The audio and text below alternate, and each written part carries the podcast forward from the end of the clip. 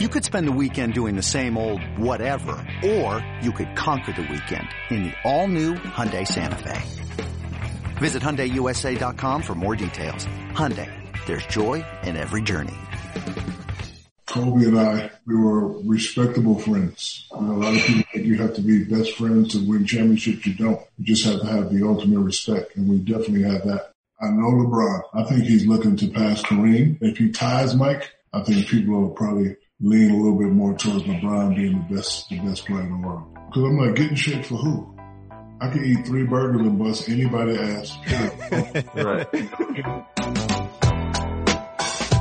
Yo, welcome to All Things Covered with Patrick Peterson and Bryant McFadden, part of the CBS Sports Podcast Network. The name says it all. If you like what you hear, please subscribe, download, and make sure you leave us a five-star rating on Apple Podcasts. You can also watch us on YouTube. Just visit youtube.com slash all things covered. Pat P, what are we going to cover on this episode? Yo, Mac is week 17 in the NFL, and you know a lot of things always come down to the wire, like it is for us fighting for our playoff chances uh, going up against the Rams this week. Also, we got a lot to talk about around the league, yep. and we're going to talk to one of the biggest personalities, the most dominant man that ever played the game of basketball. Yes, I said it, the most dominant man that ever played the game of basketball, Shaquille O'Neal.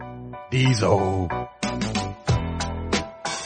listeners and viewers, chopping it up. You know what time it is. First quarter of our show, chopping it up is a segment where we talk about, you know, funny experiences. We take a, a, trip down memory lane, but this week with the first a few days away and when you associate the first of the year, January 1st, that usually brings big time college football, bowl season, postseason as well. And both of us played for outstanding universities, LSU, Florida State. And the question that I have during this chopping up say, segment for Pat P, and I know your listeners and viewers would love to hear your opinion about favorite or your best bowl memory. You played in three bowls at LSU. You guys are always competitive. So you always had a, uh, was a part of a nice bowl, but what's your best bowl or what's your best bowl memory?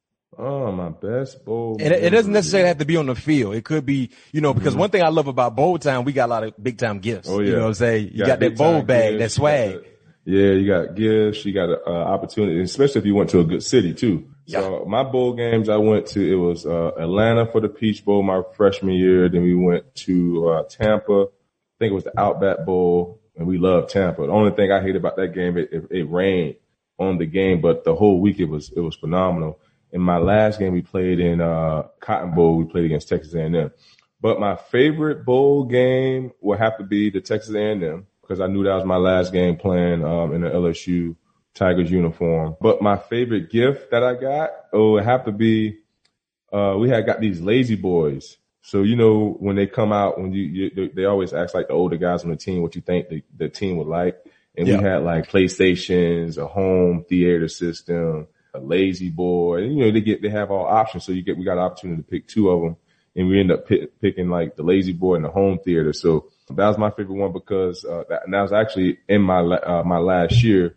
So I end up leaving it, uh, I end up leaving it back and giving it to like one of the freshmen because I didn't need it. I was going into the league. I was like, yeah, I can buy this when I get, when I get into the league and Jordan was my roommate. So Jordan ended up staying for his, uh, his senior year so he already had one, so I ended up giving to giving it to one of the freshmen that ended up coming in that year. I think it was uh, who did I give that to? I can't even remember who I gave that to, but it was a it was a young player who I ended up giving that to. So those are my my bowl game memories. But this is a, a great time of the year for the kids to have an opportunity to feel like uh, uh to get that that they get that experience of you know having a, not a week off, but have an opportunity to enjoy another city, getting that that mm-hmm. uh, that that big league feel because that's how we move around as being in, in, on the professional stage. You know, having an opportunity to get your work done, and also have an opportunity, opportunity to explore the city as well. So, yeah, bowl season is nothing like it, man. Oh, no question, no question. I know for me, the Orange Bowl. I think it was my Ooh, freshman year. It was crazy. Oh yeah. So in our hotel, we had just in our hotel alone, we were uh, where we were staying at. We had uh Ice-T. Were y'all, were y'all at I, Fontainebleau? We were no, we were at the dip, diplomat. Oh, diplomat right there on yeah. uh, A1A. Yes, sir. Westin Ooh, diplomat. exactly what that is. So just in our nice hotel views. alone. Yes, sir. Yes, sir. you know, we was, we was amongst the stars. So in mm-hmm. our hotel, we had Ice-T and Coco, They were staying in our hotel because granted, like I said, it was, you know, around the first. So people were celebrating, getting ready to celebrate the New Year's. Uh, Roselyn Sanchez, who I was a big fan of. I took a picture with her. Man, her hair smelled so good. I don't know what type of shampoo and conditioner she used, but boy, I still have that scent on my nose. Uh, Roselyn Sanchez, the actress. Uh, we were so many superstars. And then at the game, you know, Tiger Woods was there. Uh, Mm-hmm. Beyonce was there. Just, they were all on the sideline. And, and that was like, I was like, okay, this is big time college football. Right. Um, and I think the best, best gifts I received was when we played in the Sugar Bowl. We played University of Georgia in the Sugar Bowl. We got laced up big time. Nike gave us a whole bunch of new gear that hadn't dropped yet that was gonna, gonna drop throughout the year. Uh, we got a, it got his nice leather, uh, Florida State luggage bag that I still have today. Extremely durable. It- that was super dope. We got a bunch of sweatsuits. Uh, we got some electronics at that time. I think it was, you know, some new CD players. CD, I know it sounds like I'm old, but back then, uh, I, the iPods hadn't really like dropped initially yet. So it was still Right. using CD players and stuff like that and some headphones. But just being in New Orleans alone and you know, you went to uh, uh, LSU. So you know, Right. you know that experience. So that was my first time really going to New Orleans and spending time in New Orleans. And, uh, that was, it was a beautiful city, beautiful experience. And we had so much food. Just being like you say, when you go to a bowl site, it's not just about playing football. You get a chance to really see the city, you know what I mean? Experience some of the city vibes and stuff like that. And I remember we were trying to, you know, we were trying to get into the casino. Uh, what's the casino right across the street from the W? Harold's? It's on Harrah's. Yeah, Harrah's, Harrah's, Harrah's, Harrah's. Yeah, we were trying to sneak into this uh, casino. uh, we was over at that W in the lobby. You know, that W in the lobby used to be on point. Oh, yeah. yeah, yeah, Yeah. yeah, yeah, yeah. So and that's my first. going. And that was my first time having some legit beignets too. Oh Yeah. yeah, right there. Yeah. Because you, you, 'cause you're not too far from the quarter either, the French quarter. No questions, no questions. So the food was on point, but that was a real good experience because of the gifts and, uh, you know, just going to New Orleans, going to a place I've never been before and just being able to understand and learn more about their culture and along with the food as well. So I think those were my two most memorable, uh, bowl sites along with the bowl gifts. Okay. Talking about our bowl memories this upcoming weekend, there are a slate of a lot of games, quality college football games getting ready to take off, some regular bowl games, but also playoff action as well. The four teams in the playoffs, you got Alabama, going against Notre Dame. Uh, you got Clemson going against Ohio State. And when it comes to the betting angle, I know Pat, right now you're not really involved in that, but I am. And I love to be able to fulfill the need for our listeners and viewers that are watching us that love to partake in a few gambling opportunities. So the, the line in the Alabama game, Alabama, they're giving Notre Dame 19 and a half points. And in the, in the next, in the first game, I think the first game is Clemson, right? Clemson and Ohio State. They're giving, Clemson is giving Ohio State seven and a half. So I'm not going to associate the betting line with you because you're currently an NFL player, but just from your overall, you know, thought process and your opinion about the game, who you like in both matchups? Not Um, associating the money, the, the betting angle. Yeah. Who do you like? Um, I like I like Clemson, Alabama. They're the the two top dogs in in, in college football, and, and it's always been like that for the last you know what eight seven years. You know, it's, it's between those two, and you might have. I think they're the only two teams to win championships in the last five years, and, and besides LSU, if I'm not mistaken, huh? Yeah, yeah. You got you got Bama, LSU last Clemson. year, Clemson. Yeah, I, I would say yeah. So And the- you know, it's in the last Yeah, yeah, I and think that's correct. I mean, it's it was. Florida State, if I'm not mistaken. Florida State won in 2013, if I'm not mistaken. Yeah, mistaken. so. I think from after that, it's been Alabama, Clemson. So, Mm-hmm. Um, I think those, those two teams just got a little bit too much for, uh, both of their opponents that they're playing. So I'm going to go with, uh, Alabama, Clemson in the money line. Um, Yep. I I think 19 and a half is, uh, is a lot, yeah, that's the spread. It it it, it, Yeah. it is a lot. but you, man, I'm telling you, that doggone, that doggone Nick Saban and his crew. I mean, I know that they never really cover spreads like talking about, but I just think they're going to just out physical Notre Dame and just run the ball down their throat into where it's going to open up so many deep ball for the quarterback. See, my my thought process with that with that game, 19 and a half is a bit much, and Alabama has been scoring almost 50 points uh, every game, right? 48 to be exact, if I'm not mistaken. My concern is, I know Alabama's going to win. I agree with you, but at some point in time, if they got a nice lead, I would expect to see Nick Saban get ready for the championship game. You know what I mean? So pull some of his dogs out. I, I think he's gonna run. I think he'll run it up, man. But you, If- you, you if- can't, if you can't risk it for injury though. That's the thing. Nah, man, that's the thing too, though, because you don't want to take that fire away. Like, you know what I mean? That, that, that, whatever you got going on, like, keep it going. That's just what LSU did. You know, we play Oklahoma. No, we we gonna keep the gas on your ass. Yeah. We we got something rolling. We ain't trying to mess up this timing. Cause now you get another quarterback in there. Obviously, it might not gel the same, but something just might just knock something off just a little bit. You know what I mean? So you just want to keep those guys on the same field at all time, communicating and just being on all on, on all cylinders. So I, I, say, man, if they do got a big lead, keep it going because now yeah. you're going to be able to open up more stuff for for the next week's game that you that you probably what was scared to call. Now you can call it. You know what I mean? So yeah. see if the play work. And hey, there you have. Hey, listeners and viewers, you just got some quality gambling insight here on all things covered. So you can thank us later. You send us a, a welcome, a welcome card or whatever it is you might win off of our, uh, expertise and our thought process. But yeah, Bama's to cover. Clemson's to cover, but it's all about, are you willing to lay the 19 and a half or the seven and a half? Yo, now it's time for Cardinals check in. And here's where we recap the most recent ball game with the Arizona Cardinals. That ball game happened this past Sunday at home against the San Francisco 49ers. The final score 20 to 12 in favor of the San Francisco 49ers. Uh, the second half throughout the year has been a struggle for you guys offensively and defensively. Uh, the 49ers, I'm sorry, that wasn't Sunday. That was Saturday. That was, uh, this past Saturday. Uh, the 49ers, 49ers had success against you guys on Saturday. Um, you look at some of the numbers, right? Pat P, the first nine games of the season, you guys are six and three, uh, offensively averaging around 29 points per ball game. Total yards, uh, average over 400, 425 to be exact. In the last six ball games, you guys have been two and four, uh, only averaging 22 points per ball game.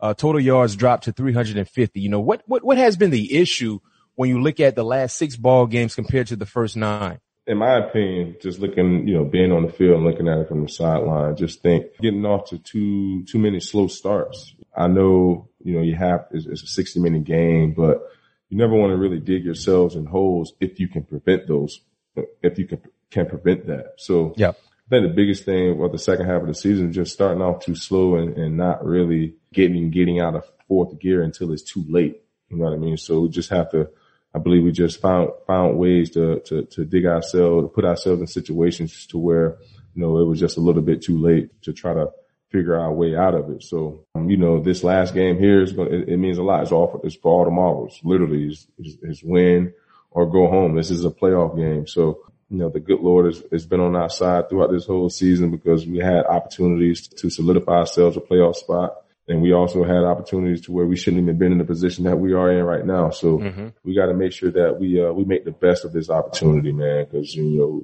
it's very sudden that you have an opportunity to, to play for a playoff spot. And also you never know when you're going to get back to that, have that opportunity again. So this game is huge. Whatever happened in those last six games, at the end of the day, it really don't matter. You know what I mean? We got this last game here Sunday against the Rams that we all have to lay it on the line to where now if, if we win this game, the postseason, that's a whole new season. So those 17 games that we had, uh, throughout, I mean, those 16 games that we had throughout the regular season, now that's all behind. Those is all uh, learning experiences. Now we're in the playoffs. Now it's really you know, it's really all, it's everything that's on, everything's on the line. That stuff don't matter. Now you in a new season to where anything can happen. So mm-hmm. we just got to get in, man, and, and reboot and see what happens after that. And when you look at that San Francisco ball game, I mean, Jeff Wilson had a field day. He ran for 100, a career high 183 yards, fewest points scored by the Cardinals this season. Uh, Kyler Murray, you know, he's a bit up and down, 31 and 50, 247 yards, no touchdowns, one interception. Uh, fourth game this season where Murray has averaged five yards per rushing attempt or fewer. Uh, seemed like he's not running the football as well as he did early in the year.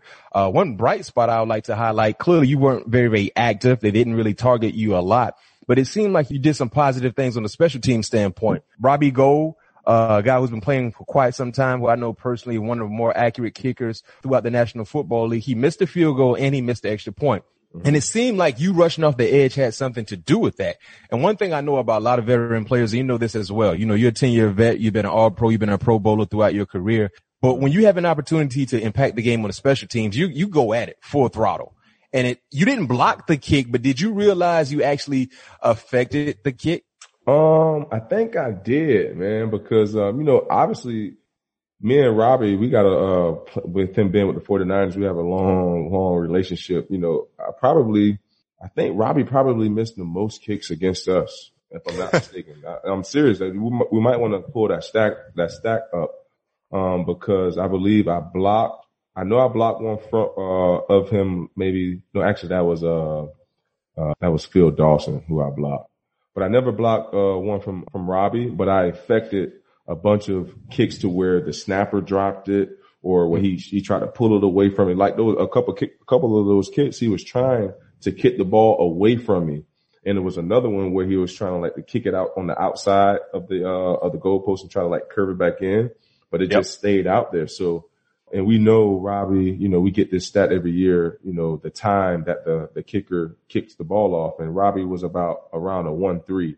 So any kicker that I know that's around like a one three or one two seven, that I got a pretty good opportunity of uh, uh, of affecting the kick. So um, we knew obviously playing against Robbie for I think it's my, like my sixth time playing against him. So we got uh, we, we play against those guys a lot, and like I said, with him having that timing of a one three. I have a, a better opportunity making that, making my presence felt on him trying to tip the field goal.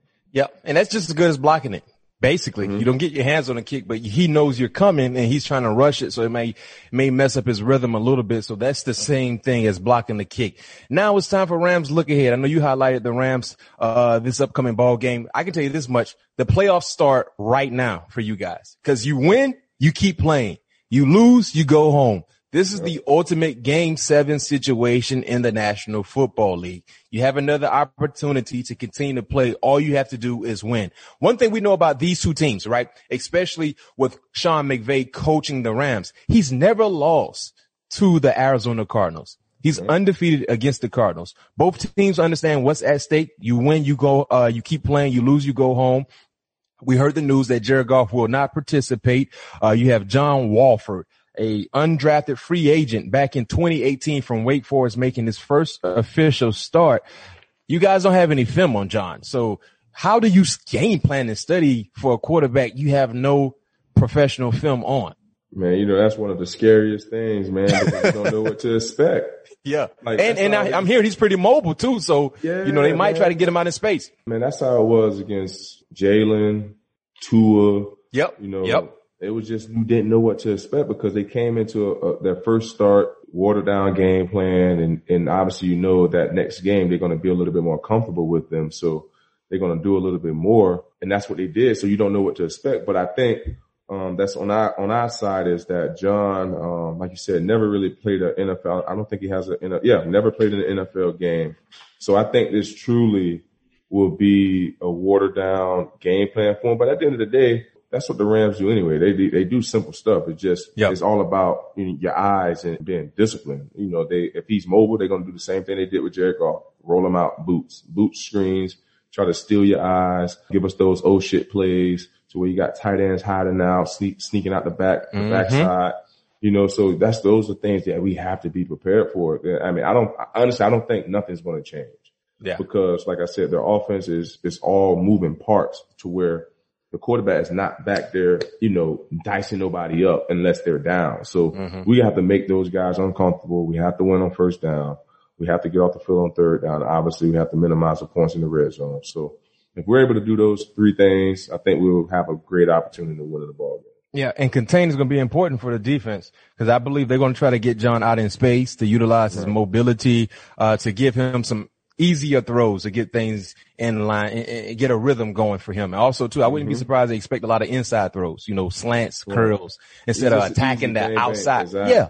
Yeah, that's, that's, those are easier throws for quarterbacks, especially quarterbacks that lack experience. You don't want them attacking the numbers or the sideline with deep outs and deep comebacks because those are rhythm right. throws. You know what I mean? Yeah. So for a guy those that lacks balls, experience, those balls seem to sail a little bit too. No question. And that's what you want as a defender. You want those balls to sail. You know what I mean? Mm-hmm. So I wouldn't be surprised to see a lot of inside throws, you know, give him opportunity to, with play action to bring up the, the linebackers to commit to the run and try to attack you guys over the middle of the football field inside the 20. Real quick before we, uh, get to around the league, you know, uh, Kyler Murray was injured towards the back, uh, the latter part of that ball game this past Saturday against San Francisco. What's his status, uh, with his injury? You know, Mac, I really don't know his status, but um, I think he's okay. Um, I think he'll be okay and ready to go.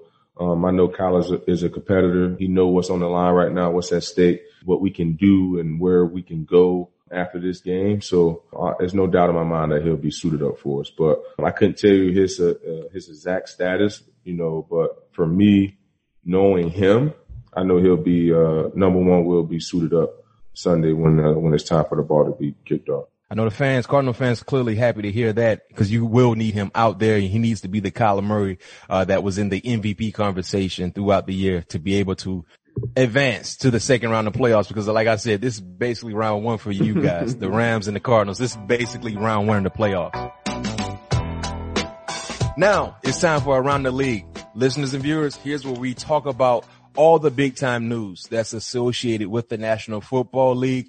Uh, coming from Washington, Washington Football Club, former starting quarterback in Dwayne Haskins. Uh, two weeks ago at the loss, he was photographed at a party or strip club last week without a mask. Uh, he was fined 40,000 and he was stripped of his captaincy. Cut on Monday after the loss to the Carolina Panthers. Now, Pat P. Haskins tweeted out, I take full responsibility for not meeting the standards of, of an NFL quarterback, and I will become a better man and player because of this experience.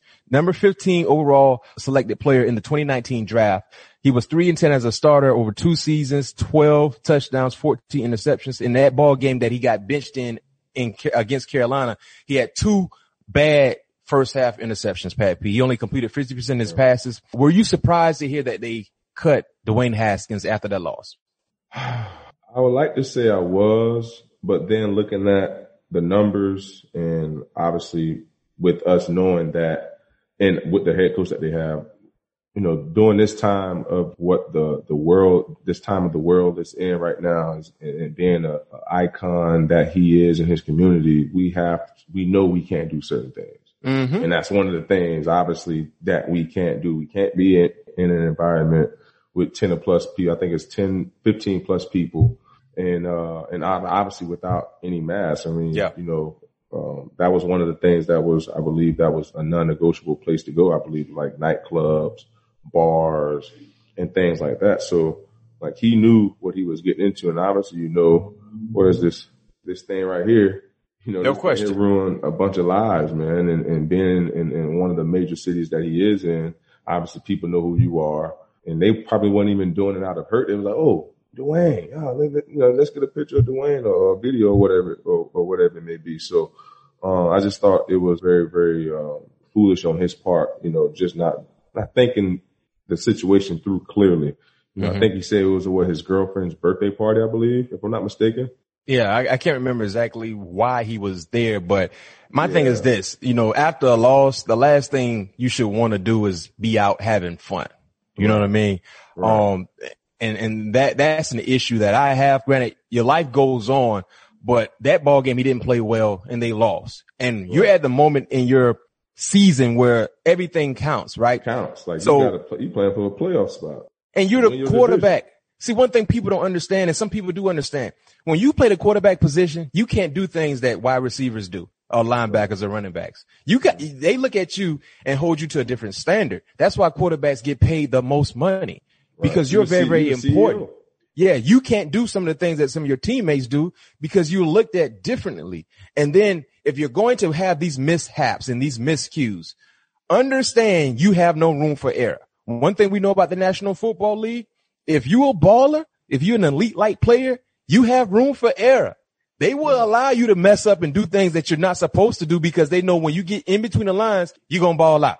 Right? Allow James Harden. No question. Some people don't get treated the same. We know that in any profession, any uh, uh, employment opportunity. If you bringing in big time numbers, they might be okay and you showing up late here or there. But if you're not bringing in big time numbers, no, you better be on point.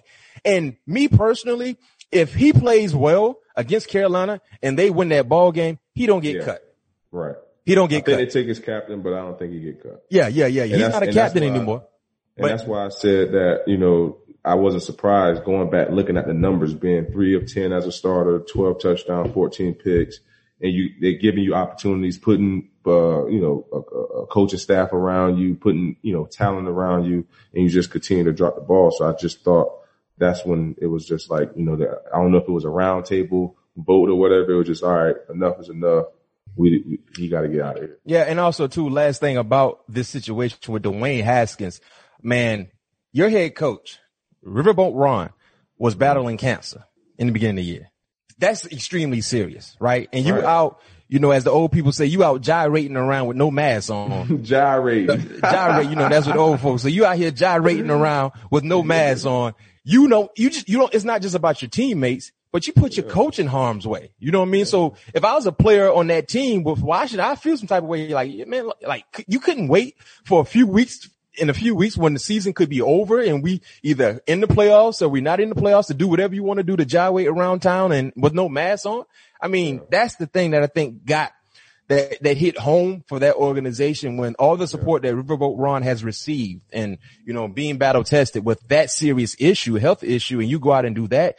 Number one, quarterbacks, you can't do that. Number two, you got to be smart and understand the moment uh, that you're currently involved in. And other news associated with the Dwayne Haskins story. I don't know if you saw this or you heard about the statement that Booger McFarland made uh, regarding Dwayne Haskins, ESPN football analyst. Uh, he said on Monday Night Football, he claims black athletes, they're more concerned about their brand. Uh, I like to get your thoughts on this statement. The same can be said for our listeners and viewers watching us. You know, uh, this is his statement, Pat Pete. He said, they come into this league and when he says, th- when he said they, I assume he's talking about black athletes, black NFL players. They come into this league and ask themselves the wrong thing. They come into the league saying, not how can I be a better player? They don't say, how can I be a better teammate? They don't say, how can I be a better person? How can I get my organization over the hump? Here's what they come in saying. They come in saying, how can I build my brand better?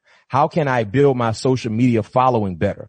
How can I work out on Instagram and show everybody that I'm ready to go? When I get to the game, I don't perform. Dwayne Haskins, unfortunately, is not the first case that I've seen like this and won't be the last. And it bothers me because a lot of it is the young African American player. They come in they don't take this as a business. It's still a game to them. How do you feel about Booger McFarland's statement regarding players more concerned about their brand and their social media following than being a professional on and off the football field? you know, you know, this day and age is different. You know what I mm-hmm. mean? So, you know, I can see, I can see it on both sides. You know, I came into the league to where, where it wasn't really none of that. You know, I, I tell people all the time, I can't, I believe I came into the league. I was like one of the last of the dying breeds to where when I came into the league, the average age was like 27 years old. Now the average age in the, league is like 24, you know, if that. Yeah. I was just looking at crazy story. I was just looking at the Rams, uh, year of experience on their team. The oldest guy of year of experience is Woods, and he's seven years in. Everybody else was four, three, had like four rookies on the roster. So everybody's coming up in today's world with social media is like the hot thing.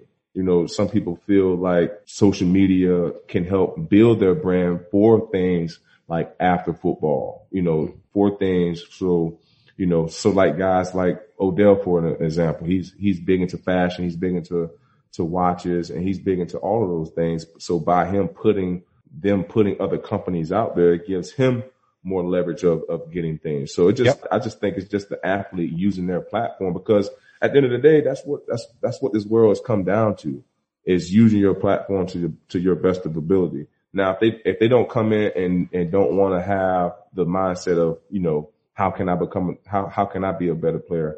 How can I make my team better or tur make this organization better? That's out of your hands because everybody got different mindsets. Yeah. You know what Yeah. I mean? So that's something, obviously, you know, that was something that was on his mind. That's something that he sees and that's his opinion. But at the same time, you can't, you know I mean? Everybody's different. Everybody got different mindset. Everybody, everybody thinks different. Everybody got different goals. So and, and I see it, I see it all the time. You know, I've seen it in, you know, in the last five years, what guys, and not in my locker room, is just, you know, I've been around the league in the off season, seeing things, seeing some of those things that he's talking about. So everybody's different and, and, and everybody like to get their, their message across a little bit different. So, um, Yeah. you know, I, I, you can't fault them. You can't fault them. All you can do is just look at it from a distance and, and go about your business a different way. Yeah, and, and uh, here's my take on it. Real quick, listeners, don't forget, viewers, we have Shaquille O'Neal joining us later in the show. Big Shaq Diesel will be joining us uh, to talk about the NBA, his career, Lakers, Kobe Bryant, and etc. So make sure you stay tuned for that interview. You don't want to miss it. But right now, we're talking about Booger, Booger McFarland and his statements uh, he made Monday night regarding Dwayne Haskins saying uh, African American players are more concerned about their brand and their social media following. Now, here's my take on his point, the point he tried to make. He made it a racial thing, and I don't agree with that. The reason why I don't agree with that because I see guys like Baker Mayfield every weekend. He's on so many commercials, right? Progressive commercials. I mean, every weekend we're seeing Baker Mayfield capitalizing on his brand away from the football field. That comes with the territory. When you're right. playing the National Football League and you're a starter and you're playing a very, very important position, you will get opportunities. Who are you to tell that individual, no, don't do it? When that's bringing in more revenue, bringing in more financial opportunities to you and your family, that comes with the territory. Number two, what happened with Dwayne Haskins has nothing to do with his trying to create a brand off the football field to generate commercials and whatever the case may be. This man was in a club, right? He was in a club. He got a, a photographed with no mask on. That's not, that has nothing to do with branding, in my opinion. Right. Secondly, when he said they come into this league and ask themselves the wrong thing, they come into the league saying, not how can I be a better player? When he said they, he's stereotyping every African American player. That's, that's right. wrong because there are a lot of African American quarterbacks that do things the right way. You play with one, Kyler Murray, quality guy on mm-hmm. off the football field. Haven't heard anything negative associated with Kyler Murray.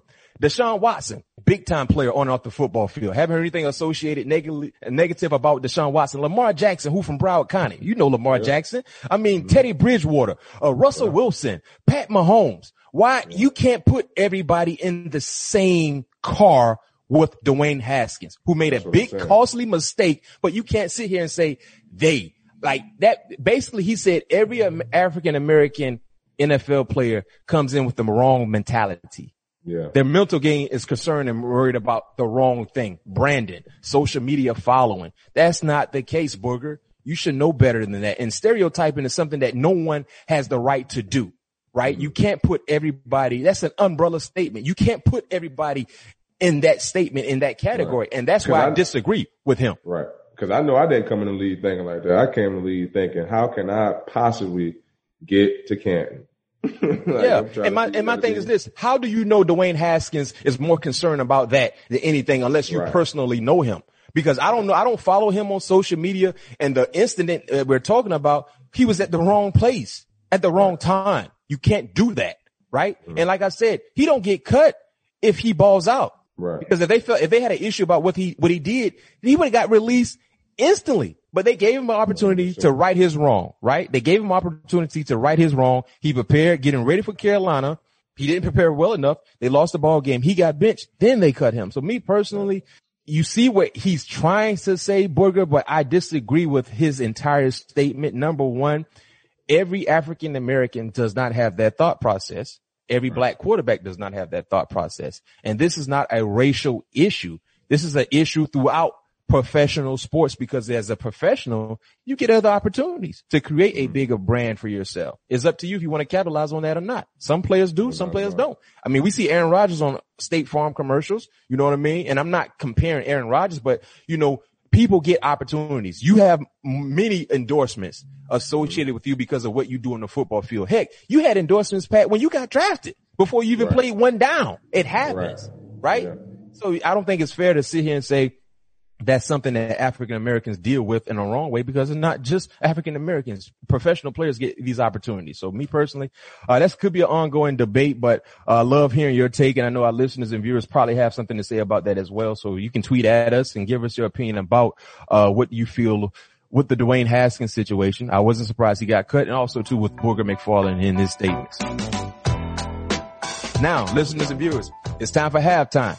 Uh, but before we go to break, I would like to remind you guys, viewers, you can get more All Things Covered content, podcasts, anywhere they are found, including Apple, Spotify, and Stitcher. YouTube, youtube.com slash All Things Covered, Instagram at All Things Covered Pod, Twitter at ATC Covered Pod, ATC all caps, P capitalized as well. Make sure you give us a follow. Make sure you leave us a five star rating as well.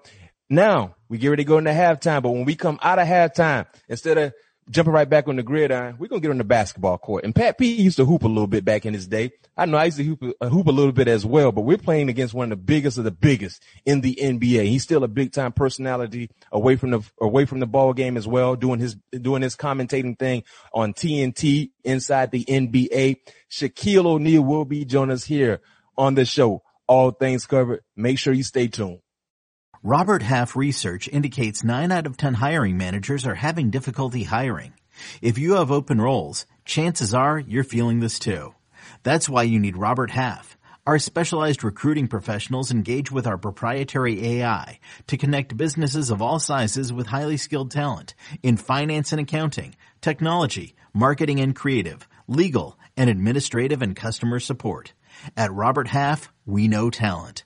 Visit RobertHalf.com today. Knowing how to speak and understand a new language can be an invaluable tool when traveling, meeting new friends, or just even to master a new skill. But it's not always simple when you're bogged down by textbooks and structure classes. That's why so many people trust Rosetta Stone. Rosetta Stone is the most trusted language learning program, available on desktop or as an app. It truly immerses you in the language you want to learn, like Spanish, French, Italian, Chinese, and more. You won't just be studying English translations. The Rosetta Stone intuitive process helps you pick up a language naturally, first with words, then phrases, then sentences. Don't put off learning that language. There's no better time than right now to get started. For a very limited time, listeners can get Rosetta Stone's lifetime membership for 50% off. Visit rosettastone.com slash rs10. That's 50% off unlimited access to 25 language courses for the rest of your life. Redeem your 50% off at rosettastone.com slash rs10 today.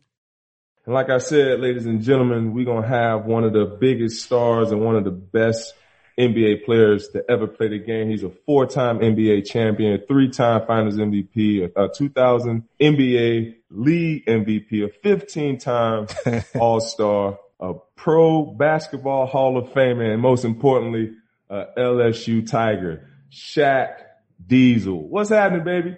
First of all, you forgot to say the best LSU Tiger, but that's okay. all right, the best LSU Tiger to ever to land to be in Baton Rouge, Shaq Diesel. How you doing, baby? First of all, young brother, I want to say I'm proud of you, brother. You're doing your thing. Uh, tell your family I said hello, and uh, may God continue to bless you. No, I appreciate that, Shaq. Man, we know 2020 has been been kind of crazy and tough for all of us. And obviously, you know, we were missing, I know someone very, very dear to you and being a fan from afar uh, Kobe Bean Bryant. But um, what have you learned throughout this 2020 year? Well, before I lost Kobe, I lost my sister. Mm. And I learned that if you have something to say to somebody, say it. I was so busy working, trying to take care of the family and just trying to, you know, continue to build business that I only got to see my sister four or five times last year, which is, wow. which is a shame. So, uh, after she passed away, I moved my mother, my other sister, my other brother around the corner. So now I get to see them all the time. And right. it's just uh, that, I always tell kids, listen to your parents. My parents have always been there for me. My dad passed away about eight years ago, but my mother is the controller of my program. And it was nice that I haven't played in 10 years, but I could still go in any neighborhood and say, mama, pick a house. And she picked the biggest one and I paid for it cash. No, nothing. I said, I, I need you close to me. Did the same thing for my other brother, did the same thing for my sister. But Kobe and I, we were we were respectable friends. You know, a lot of people think you have to be best friends to win championships. You don't. You just have to have the ultimate respect, and we definitely had that. But we definitely should have communicated more. You know, at least once a week. What you doing? Hey, what's up? You know, we're so busy doing our thing and you know trying to take care of us that you know after we leave the field, after we leave the court, we go our separate ways, and that's understandable too. But I just wish I could have said something to him because yeah. I was in the gym working out with my son and it happened the day after LeBron broke his record. So the next day they, the TMZ reported it and I was like, man, it's just somebody messing around on the internet. Right. Uh, I got the call from the Laker people and they said it happened. I just, I just broke all the way down because like we, yeah.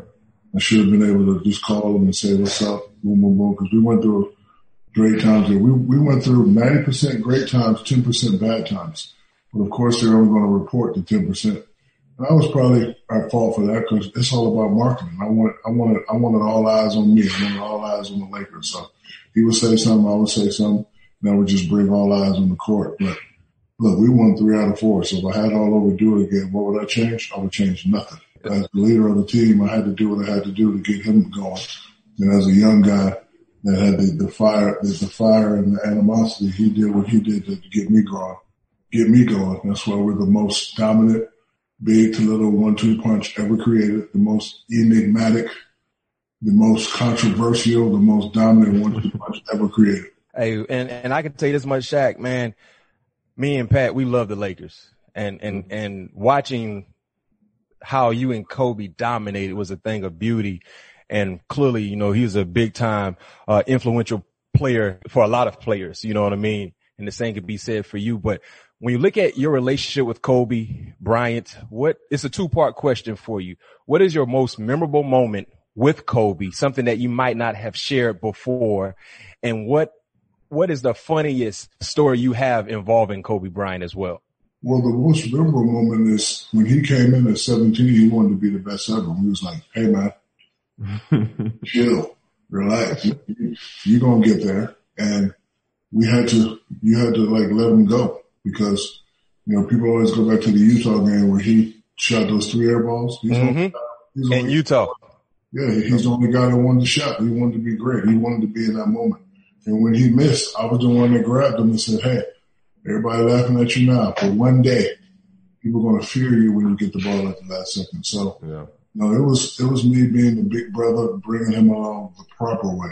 And, you know, we bump heads. Look, if you got brothers and siblings or teammates, you always gonna bump heads. Oh yeah. I've never seen, I've never seen nobody have a, have a perfect relationship and win champions.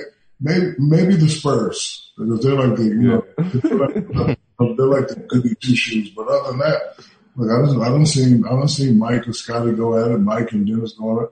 That's what you gotta do to get your teammates going. That's what, you know, leaders do. The funniest moment is that like he was just, he would always say he's going to be the Will Smith of the NBA. He would always say that at age 17. And it reminded me of myself. The guy had goals. He had aspirations. Everything he said he was going to accomplish, he accomplished. Obviously, I know you said you, you and Kobe was the best dynamic one-two punch ever, but you also played with another dynamic player, Flash, in uh, Wade County. How would you compare the, the two and, uh, and, and, and with playing with both of them? All the guys that I played with, the great point guards, they all had that, that one thing. They all had the killer instinct. A lot of people forget Penny was Kobe before Kobe. Right. People forget that, and I, and I and I can truly say, if we would have stayed together longer, we probably would have did the same thing that me and Kobe did. Mm-hmm. That that type of player. Uh, then there was Kobe, and then there was D Wade. So when I got to Miami, I sat D Wade down. and I said, "Look, a lot of stuff has been said about me. We're gonna put this on the table right now. It's your team. You go ahead. I'm older. I seen what you can do. I seen what type of player you are. You the man. Mm-hmm. You're gonna do what you do. You already know what I'm gonna do. Right. It's your team. So in case the media try to, oh, that, I ain't trying to take none of them. I'm just trying to win. It's your team. It's your organization. I'm joining you. I say, I, I didn't build this. Mm-hmm. The thing in LA, I helped build that. So it was my team. But here, it's your team. You do what you do. I'm going to give you 28, 15 in the playoffs. I'm going to try to get a little more. Let's go win this thing. So we had that relationship from the start. Cause I told him, I said, look, all that little nonsense that, that went on, that don't need to go on, on here. Tired of that. Older now. I know what I got to do to win. I got the blueprint. Pat Riley got the blueprint. We're going to teach you the blueprint. Boom, bang. And, uh, it was a pretty good relationship. You know, it's just, just funny how the business of basketball kicks in sometimes. Cause I'm the type that, look, if it ain't going to be done my way, send me somewhere else because I got to be in charge. Because if, if I do it your way and it don't go right, I still get blamed. So if I get blamed, it got to be done my way. So then right. I got traded, and I was older. I understood it, but I, am just glad that I was able, to, you know, to get four. One to get five, one to get six, but Four is pretty good. I got four more than Charles Barkley. That's all I care about. hey, you let Charles know it every night too. You guys be on set together, man. Y'all hilarious, by the way.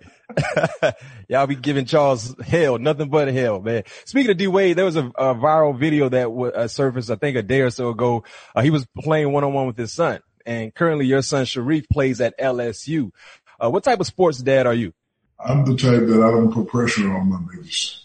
Because I tell them all the time, look, we don't need another crazy basketball player. I need a mm-hmm. surgeon. I need a hedge fund operator. I need a Fortune 5 CEO. I need somebody that runs a law firm. If you want to play, I have all the answers to the test. This is what you should do. So, you know, they know that to just go out there and have fun. And I taught them early, pressure is when you don't know where your next meal is from. One day after a game, I was playing the New York Knicks. I had a terrible game. My father said, get your ass on the plane and get home now. I got home. I was like, yes, sir. He said, what, what, what happened? You couldn't take the pressure? I was like, yeah, I just, you know, the pressure got to me. He said, get your ass in the car. So we go in the car and there was this homeless family that he used to take care of. There was a guy and his wife and two kids and they were just out in the middle of the street. They had a little cardboard box house. He said, this is pressure. God damn it. Then he tells me to get out the car. We get there like 12 o'clock. He said, get out the car. I said, what? He said, take care of him. So I got the guy uh, a place to stay for a year. I found out that the guy was, you know, pretty good in, in the garden world. So I hooked him up with, with a guy that, you know, had his own garden service. Got the guy a job, took him to Best Buy, got him some TV, got him some furniture, and was able, you know, to take care of that family. But I realized that when you get paid, you sign that guarantee contract, it ain't no pressure. Now you just got to go out to perform and say, okay, they paid me all this money. I'm going to either try to get some new money or I have to, you know, let the people know that I'm worth this money. For example, in your sport, when I saw Mahomes get that 500, I was jealous, but that boy balling. No doubt about it. That boy No balling. Hey, he, he, he deserved every penny of it, boy. Yeah, he, he basically he technically underpaid. It's, when you look at what he means to the organization, he kind of Yeah, he underpaid. different. He gave him a discount. Man, Yeah, Pat, Pat Mahomes different, man. that, that boy, he, he balling. So I always tell my kids, man, there ain't no pressure. You, you ain't got to be like me. Be you. Right. Cause you ain't going to be like me cause I'm crazy.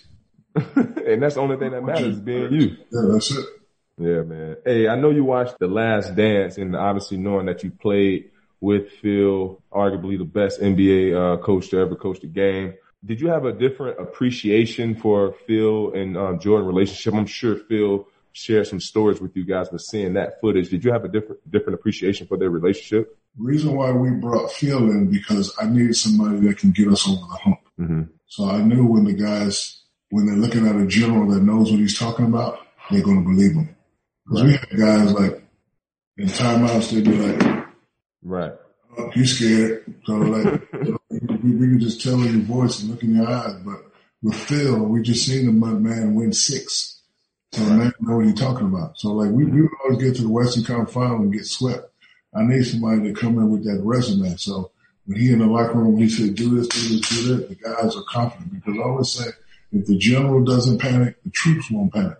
Yeah. So when he got let with the Bulls, I told Jerry West, I said, just get him in here. Just try. Well, we, we don't want to run the triangle, so just bring him in. Because I know if we got a guy like that at the head of the table, everybody's going to follow suit.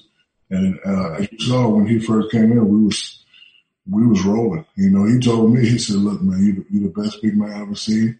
Just do me a favor this year. No rap videos, no commercials, no nothing. If you play like the way I get to play, you're gonna you're gonna be MVP and we're gonna win the championship. So I said, I'll tell you what, I'll do that for you. And it worked. And I did the second year and I did the third year. So, you know, the fact that he had that resume and he knew what he was talking about, the guys really, really believed in him.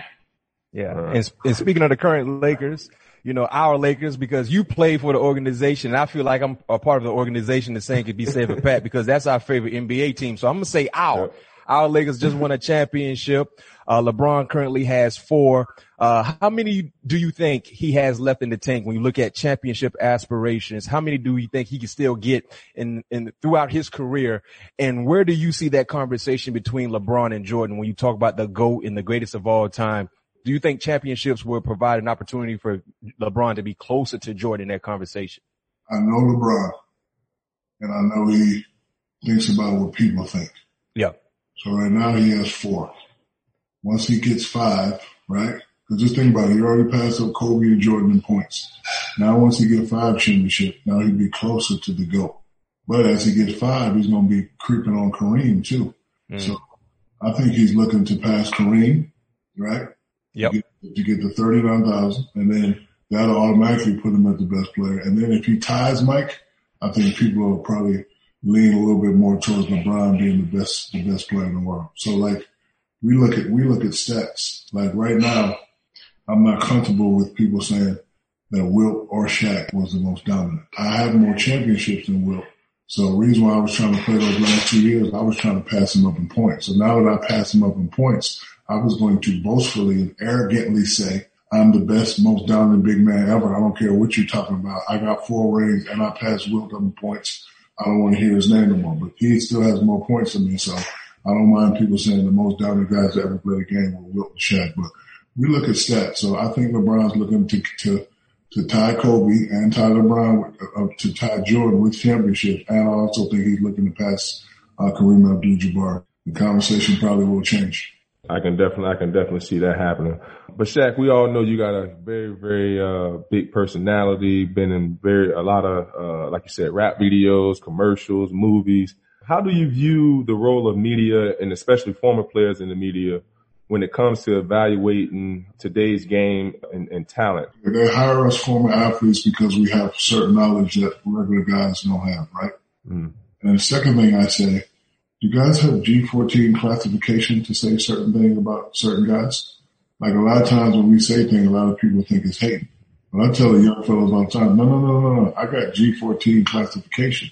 So if I'm saying something, what you need to do is look at what I'm saying. Because really I'm just trying to help you. Because guess what? I know what I'm talking about. Right. People, right? They, they're great players, but do they have the championship? Do they really know what they're talking about? That's why I'd be jumping on people sometimes. Cause I'm like, how do you know? I know. I've right. been, I've been to the promised land and I've been anointed the king when I got to the promised land. But, mm-hmm. you know, I, I think I, I, like when I hear athletes talk. Some guys, uh, probably go overboard. Uh, I go overboard every now and then, but I don't go overboard in a hateful way. I go overboard in an informational way. Like a lot of people think I was jumping on Dwight Howard. No, man, I'm telling you how to be a great big man. 28, right. 15. He's not you. I said, I don't want him to be me. I want him to get 28, 15 so he can dominate. Yeah. But I like, I like the role of athletes, you know, especially guys on, on, on the NFL side. They, they do a good job. They give me certain insight that I, I wouldn't know. And I hope we do the same thing at, at, at basketball. But, you know, I always say, you guys have G14 classification to be talking about players like that.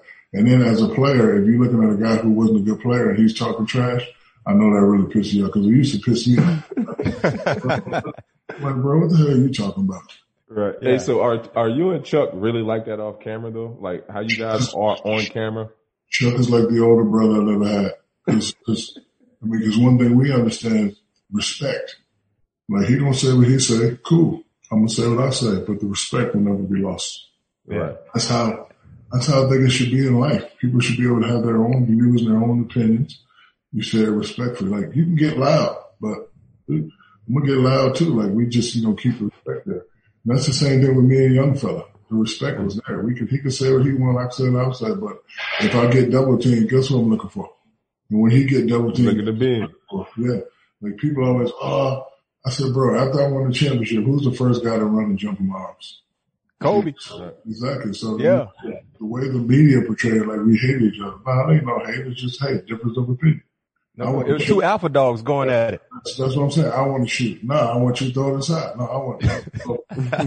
Hey, you know, respect was there, and I think that's why we was able to win three out of four. But you know, his mom and my mom had the same type of relationship. You should see them ladies playing cards, and dancing, slide. You know, his mom was a wonderful woman, and I didn't know that his mom and my mom were best friends until we got into the little fight. Wow, really? Yeah. So, so after we got to the little fight Cause I swung with the left because I wanted him to come on the inside because I was going to hit his ass at that nuclear. outside and did a little flip thing. So as soon as I got in the locker room, security said, hey man, it's your mom on the phone. So my mom and Charles' mom was on the phone. She's like, hello? I was like, hello? Like, this is, this is Charles' mom. Y'all need to stop that. And I was like, who's this? She's like, and my mom was like, baby, that's Charles' mom. We've been best friends for 20, like I didn't know they were best friends. So Right? Like we couldn't even take a shower. When I got in the hallway, Charles was already in the hallway because he's a mama's boy. I'm a mama's boy. And I was like, much love. hey, that's what's up. That's what's up. Uh, hey, real quick, I was, uh, I got a, a, big man question, but is oh, it possible? Oh, oh, who the hell is Eric Dalbardinis? oh, that's, that's our producer. see your face. Who you working for? Eric. Hey, he's the man behind the scenes, Shaq. Okay, okay, white guy. Okay, it's cool. Hey, on the production. Uh-oh. hey, hey, hey, Shaq, he's a man when everything comes out in polish, he gonna have you looking real polished like you ready for that prom picture. Good, good. hey, uh, when you look at the state of the big man in the NBA, um, which big man do you respect the most right now in the game? Kenny Smith made a point that a couple years ago that didn't make sense. He said the big guys of today are the products of their environment. So Mhm. let me explain. When I was coming in, I was watching Ewing and David Robinson, guys that like to play. So when I was playing, big guys ain't want to come in there. They ain't want that LSU funk. You understand what I'm saying, Pat? So everybody started popping out, shooting jumpers, right? Mm-hmm. Tim Duncan, Garnett. So now the big guys that you see now, that's all they do. So I don't look. I guess to answer your question, I like the guy from Denver. I like The Joker? No joke. I'm anxious to see what DeMarcus Cousins is, is going to do. If I was him, I would definitely make noise. Yeah, if he's healthy, I mean, I think his trajectory, if he never, if he don't get hurt, man, Boogie was a dog. Oh man, no doubt about it. Yeah, and if I'm Boogie, I'm looking at that. I'm looking at that BS contract that your boy from Utah just got.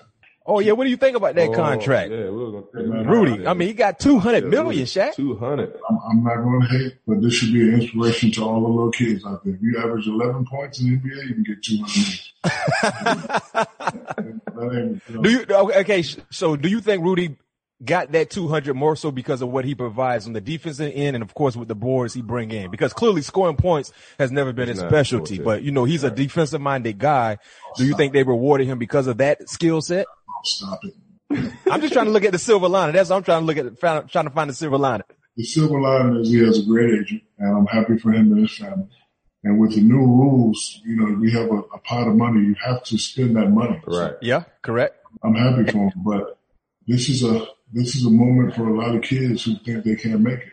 Because this is what happened to me when I was young. Because believe it or not, I was a football guy. See, y- y'all didn't even know that. Nah, I didn't Nah, know that. nah. What position you played, Shaq? What, you, what position you played? Tight end. I was a hell of a tight end. Yeah.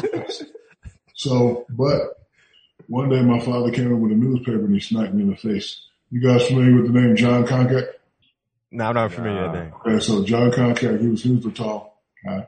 He played Uh-huh. Hawks. He signed for fifteen for three, which was which was like the best contract ever then.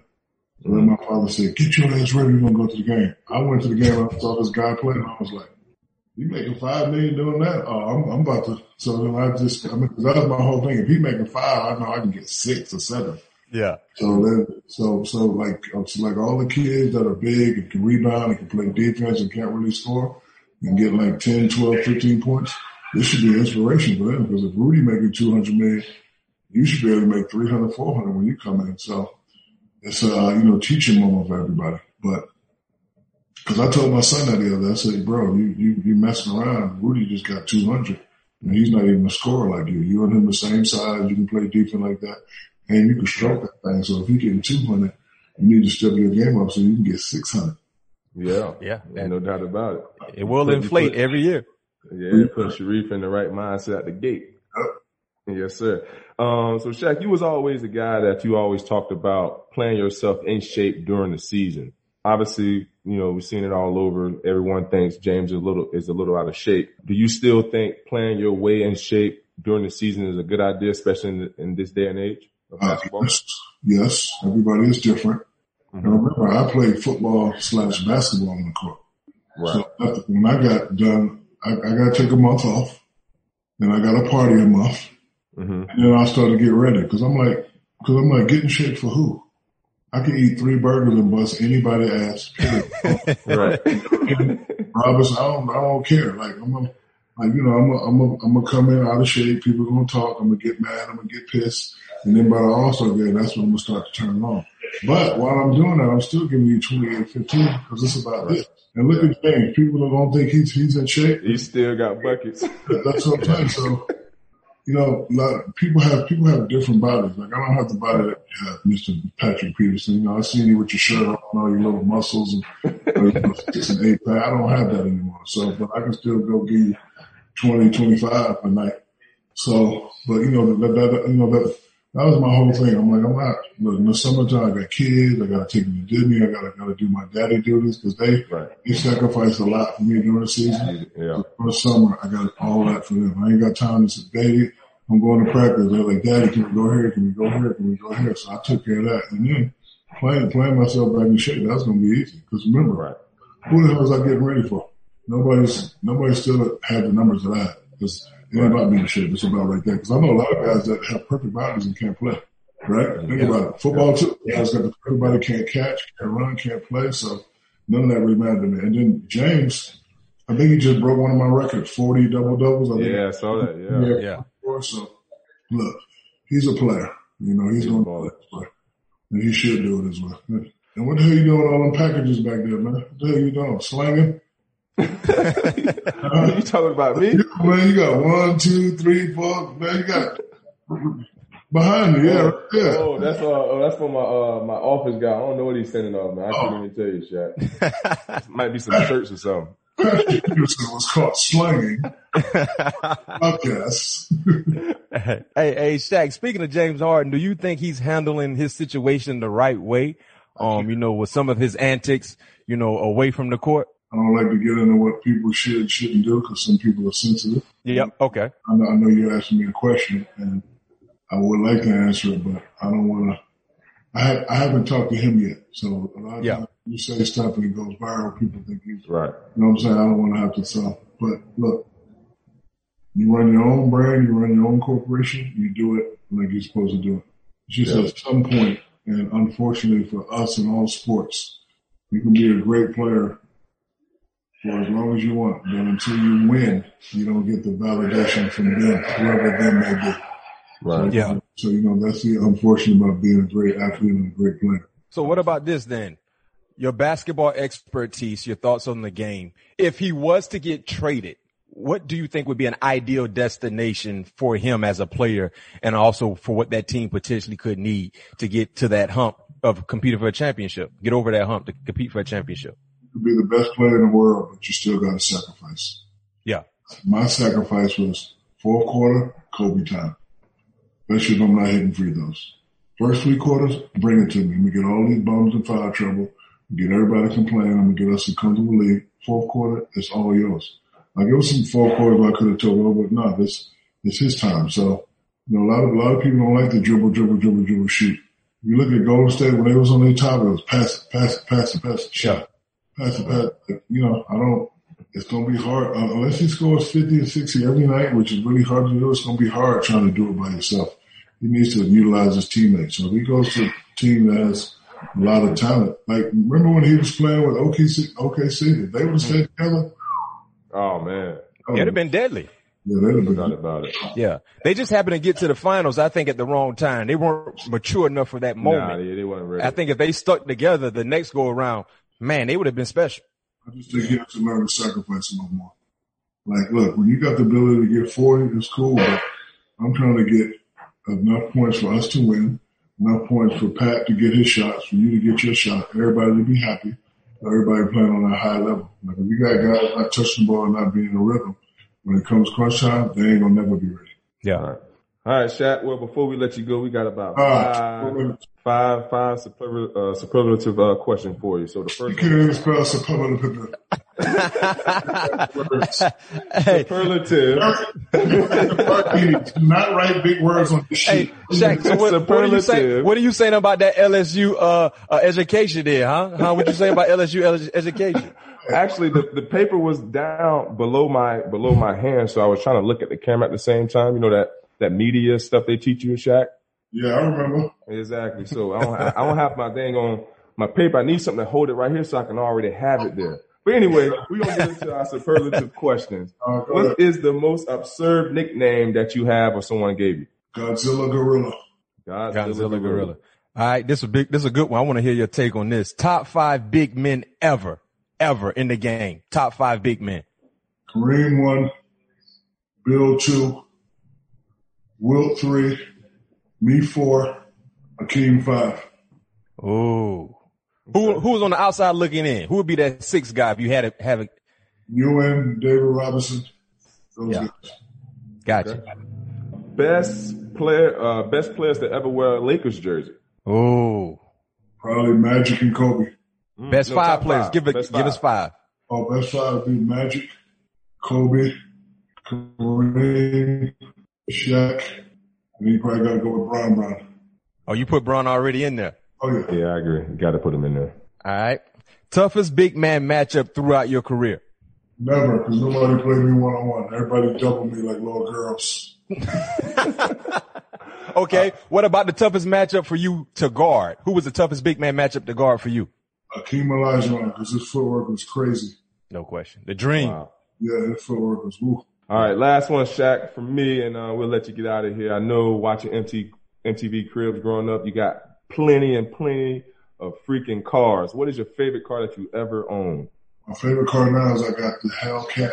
Uh, The truck. convertible.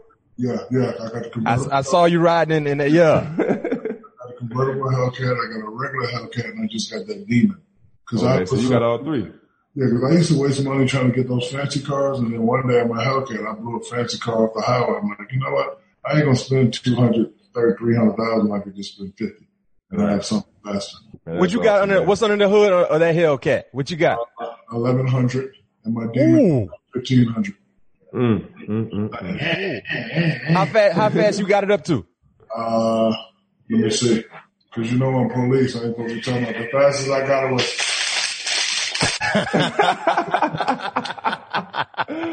Oh man. Hey, last one for you, Shaq. Last one for you. Uh, we know you, you have your own podcast as well, doing a great job. You know, you, you're a, a global individual. So you probably, you've met the who's of who. Who would you love to have on your podcast as a guest? Right. When you look at all the superstars and entertainers, who would you love to have on your, on your podcast as a guest? Halle Berry and Rihanna. Say it again. Very young. Halle Berry and Rihanna. Yeah. Oh, I like it. well, I'm pretty sure Shaq, you can make that happen, Shaq, Oh, right? that's easy. Nah. Hey, I ain't gonna lie. One time I was in an elevator and then uh, Halle Berry came in the elevator by myself. And My goddamn stomach kicked all the way in. I was like, Wait a minute. You, you were nervous and starstruck? uh, bro, froze. The Oh, great man. Halle Berry. How, how, how long ago was this? This is like in 99.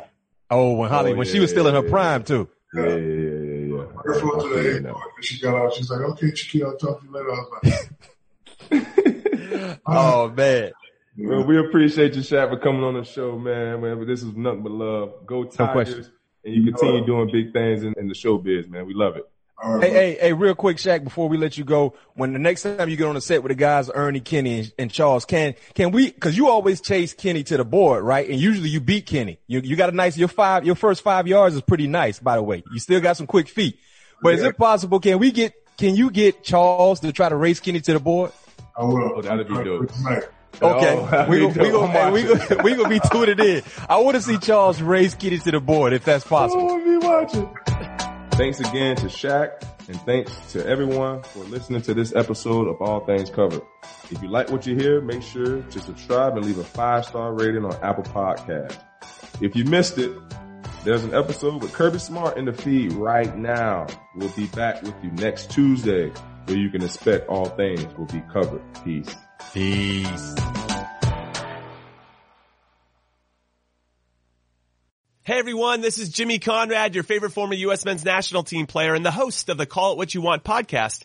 And I'm here to tell you that Vuori is a versatile clothing brand that speaks my language. It's inspired from the coastal California lifestyle, just like me. Its products stand the test of time, just like me. And also just like me, it endeavors to inspire others to live vibrant, healthy lives. Vuori gear is designed to look great in everyday life while also being perfect for any workout activity. I'm currently rocking the men's Sunday performance jogger and don't let the name deceive you. You can wear these babies any day of the week and in any situation. I'm talking going to the office, running errands, the gym, whatever your heart desires because Vuori is an investment in your happiness. For our listeners, they are offering 20% off your first purchase. So get yourself some of the most comfortable and versatile clothing on the planet at vuori.com slash sports. That's V-U-O-R-I dot com slash sports. Not only will you receive 20% off your first purchase, but enjoy free shipping on any U.S. orders over $75 and free returns. Again, go to vuori.com slash sports and discover the versatility of Vuori clothing.